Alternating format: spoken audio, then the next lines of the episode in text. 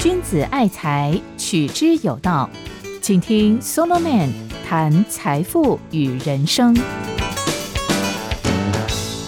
嗨，听众朋友，大家好，我是叶仁昌。你现在收听的是 Solomon 谈财富与人生。今天是我们这个节目的第十一集喽。之前我们花了两个讲次来告诉大家，在商言商这一套呢。是用了哪两个方法来将自己的贪婪和黑心给漂白了？也就是人那种强大的自利心，不断想要满足、扩张自己利益的渴望呢，已经被合理化了。对于这一点呐，我是很有意见的哦。所以呢，我就来到了九堂课中的第四堂：利益极大化有错吗？当然有错啦。我打算用四个讲次，从不同角度来对利益极大化提出修正和批评。基本上，对于自利心的极大化，我并不是全盘否定的，我是既肯定又否定，是一种修正式的批判，不是整个都不要，然后回到传统的那一套，搬出道德教条来替代。我是一方面承认。自利心是推动繁荣富裕的一股巨大力量，不能没有它。它在很多方面确实是个好东西，但另一方面呢，我必须告诉你，它应该怎样被平衡、被规范，或者是加以修正，来避免掉某些偏差。这一点很重要。我再强调一次，对于自利心的极大化，我没有要全盘否定哦。我只是拿修正义在几个关键点涂一涂，改掉和转化。接下来就让我们进入正题喽。首先啊，我要提出来的第一个批判是：道德这个东西根本拿不掉。当你在追求利益极大化的时候，你一定要面对道德的挑战，你要去处理它，去回应它，要给它一个诚恳的答复。我认为啊，这样才是务实的，否则呢，我觉得你很天真。让我们回顾一下之前我们讲的效益主义，一而再、再而三的表达一个强烈立场，就是那些怜悯啊、同情啊、仁爱啊、善良啊、正义啊，或者是人道主义，都是空洞的、没有用的东西。只有自利心是唯一真实的，并且你唯一需要做的，只是从结果上去计算比较效益。他们甚至主张，怜悯和同情、仁爱和善良、正义和人道主义，通通只是一个花言巧语的包装，是一种骗人眼泪的糖衣。打开来啊，骨子里呢，还是很现实的趋乐避苦。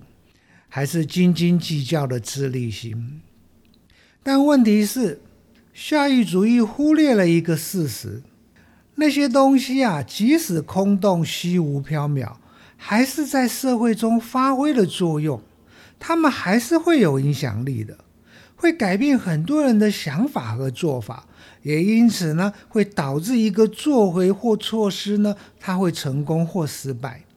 你怎么能够把他们当空气视若无睹呢？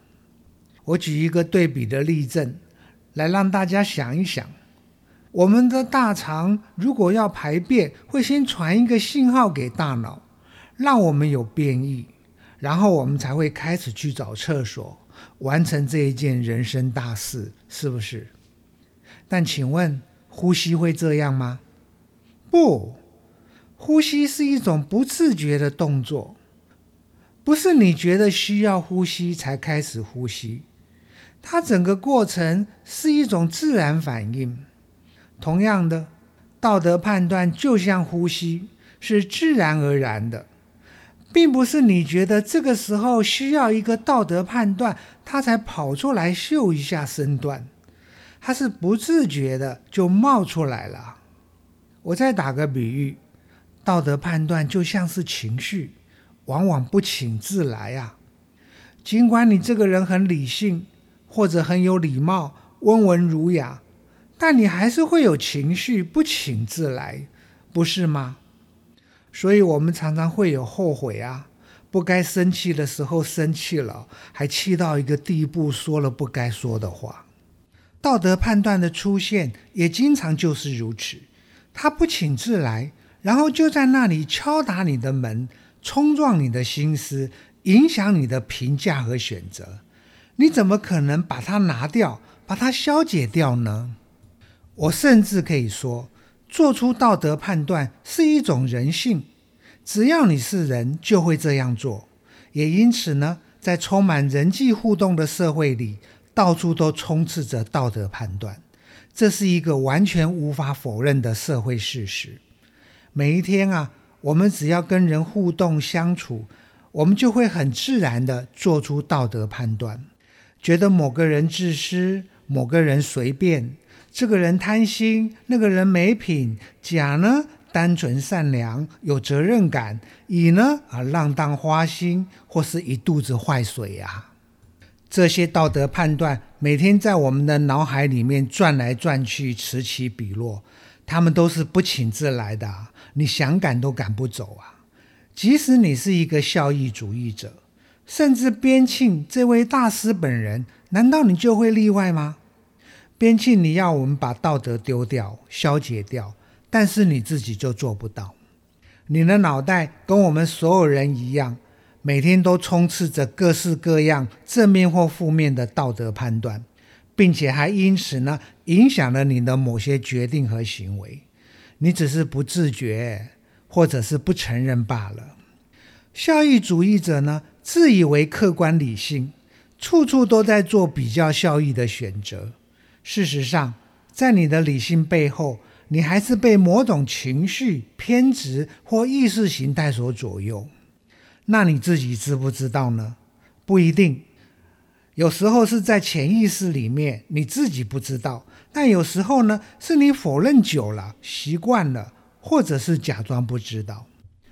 听众朋友，我要很明白的讲一句话，来挑战边沁，挑战效益主义者。人类最大的盲点，不是道德感，也不是情绪化所造成的，而是自以为客观理性。不自觉也不承认自己的身上有巨大的阴影，那这个阴影是从哪里来的呢？就是你的某种情绪、某种偏执或意识形态烙印下来的。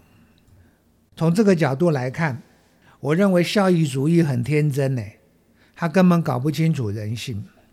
我再打个比喻吧，譬如啊，如果有人跟你说，台湾的政治不必再吵什么统独啦，只要把两岸政策拿出来，理性的评估其中的比较效益，然后选择对我们最有利的去做，这样就够的。你说这个论调有没有错？没错啊，但问题是太天真了。两岸政策怎么可能会那么理性化呢？它一定充满了民族情绪、爱恨情仇，还有呢各方人物和党派的政治利益。所以统独意识一定会被拿出来操弄，他也一定会把大家的脑袋搞得天翻地覆，这是很自然的，也是必然的，就像呼吸一样，是挡不住的。他们有时候在这里冲撞一下，有时候在那里宣泄爆发，甚至很多时候就是这些东西在支配历史啊！你怎么会那么天真？认为可以把这些爱恨情仇和意识形态拿掉呢？我再给各位举一个例子，是真实的，不是虚构的，让大家知道不能一面倒的只肯定自立心，也不能只考虑结果上的比较效益。我有一位朋友啊，他经营了一家音乐教室。有一次，他因为开刀休养了几个星期。而当他再度上班的时候，却奇怪地发现：哎，怎么好几位老师都没来？而该出席的学生呢，也不见踪影。后来才知道啊，这几位老师已经偷偷在隔壁巷子里自立门户了，同时还将学生和一些资料都带走。他们甚至图谋要用比较高的租金来怂恿房东。将整个空间改租给他们。还好啊，阴谋未果。对于这样一个事件，我不知道各位的感想是什么。如果只从结果上的效益来看，就只不过市场上增加了一家竞争对手嘛，并且呢，可能因为竞争销价，反而对学生有利。你看，好像还蛮符合整体社会的最大利益，是不是？但对于我这位朋友呢，他其实不怕竞争呐。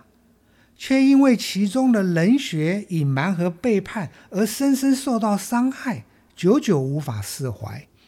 他痛心的是，为什么发生在他生病开刀最虚弱的时候？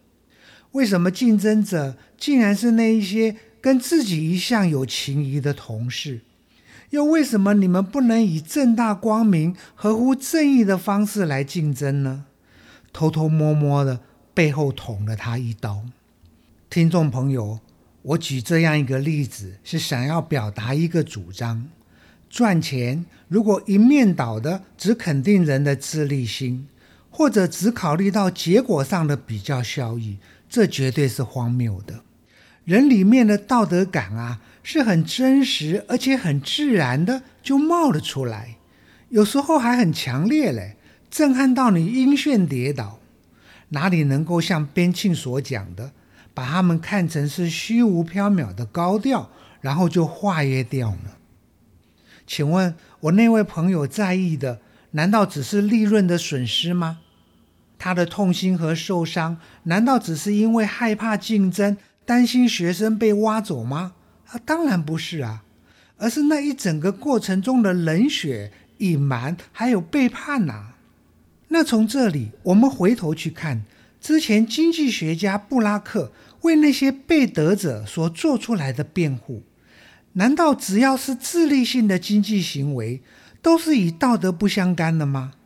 不管你采取什么样的赚钱手段，当然你可以这样主张，但这是天真啊，不切实际。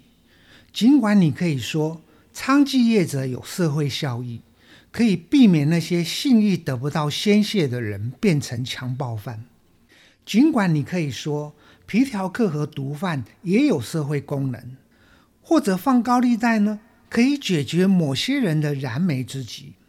尽管你可以说资本家业贪婪，即使为富不仁，也可以促进商业的繁荣，带来更多的就业机会。但问题是，对于这些行为，人们一定会有指责、有批评、有道德上的评价。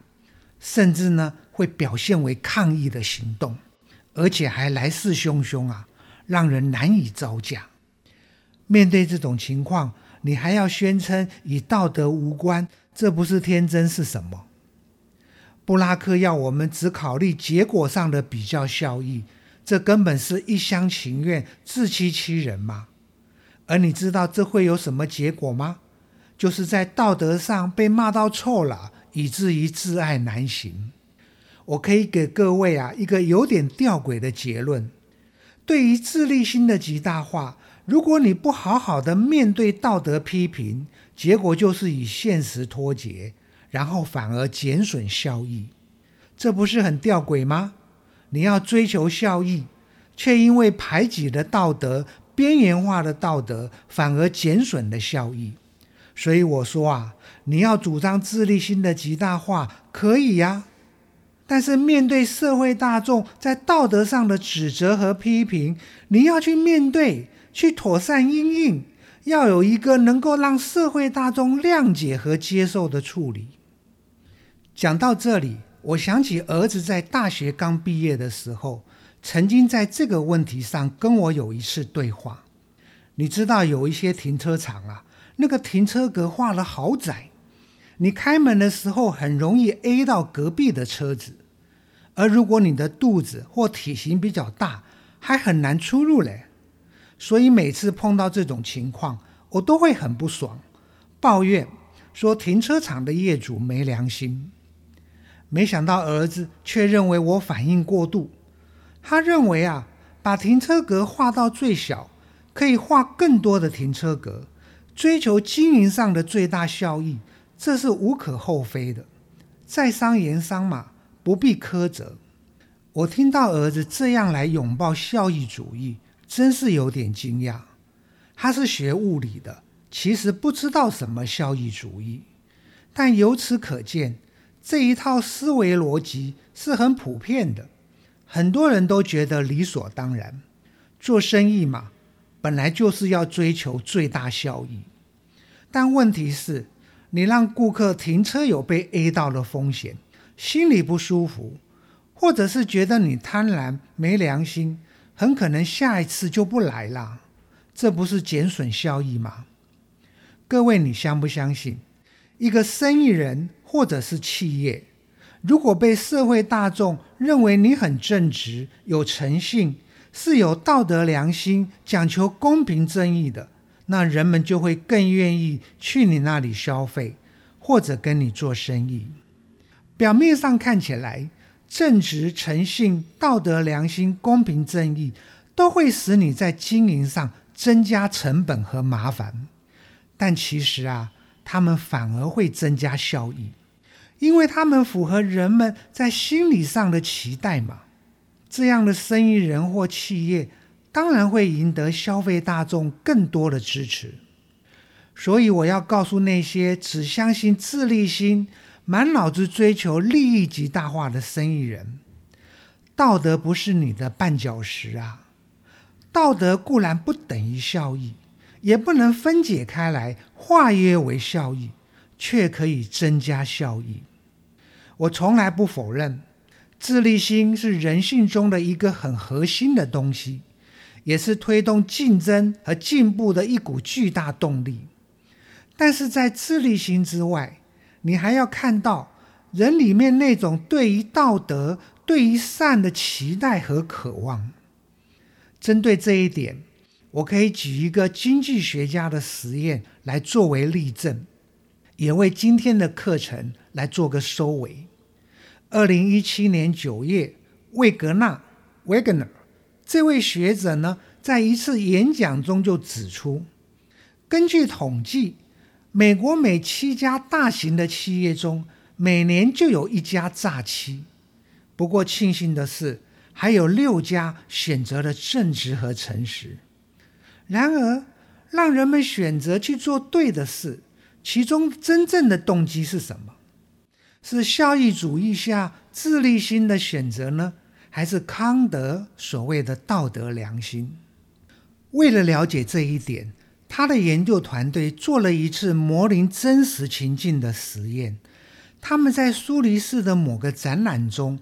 安排了一个封闭的空间，邀请人们一个一个在完全没有被监视的情况下，将五块钱的瑞士法郎丢掷四次，看铜板反面朝上有几次，然后呢，把这个数字用键盘呢打进前面的终端机里面。最棒的是，你打的数字是多少，主办单位就会以不公开的方式。来给你五倍的现金报酬，所以呢，如果你四次都是反面朝上，你就可以得到一百块钱的瑞士法郎。哎，这很多哎！你知道实验的结果如何吗？有百分之三十到三十五的人回报自己每一次丢掷铜板的反面都朝上。然而，根据于常态激励。出现这种状况的机会啊，应该只有百分之六点二五啊。显然有人说谎了，但相对而言呢，有高达百分之六十五的人选择了正直和诚实。他们并没有在利诱下声称自己每一次的铜板呐反面都朝上。各位你要晓得啊，整个丢掷铜板的过程是完全没有监视的。你说几次就是几次，同时呢，发给你现金报酬也不是公开的。换句话说，你要赚这一百块钱的瑞士法郎是完全没有风险顾虑的。而就在这样的情况下，仍然有高达百分之六十五的人选择了正直和诚实。听众朋友，这是不是证明了人性里面？不是只有自利心，还有一个更强的对于道德、对于善的期待和渴望。好了，今天的课程就到这里喽。下一个讲次啊，还是针对利益极大化，我要提出第二个批评。在这里先跟大家再会喽，我是叶仁昌，你现在收听的是 Solomon 谈财富与人生，拜拜喽。财宝在哪里，心也在哪里。人生的财宝都在 Solomon 谈财富与人生里。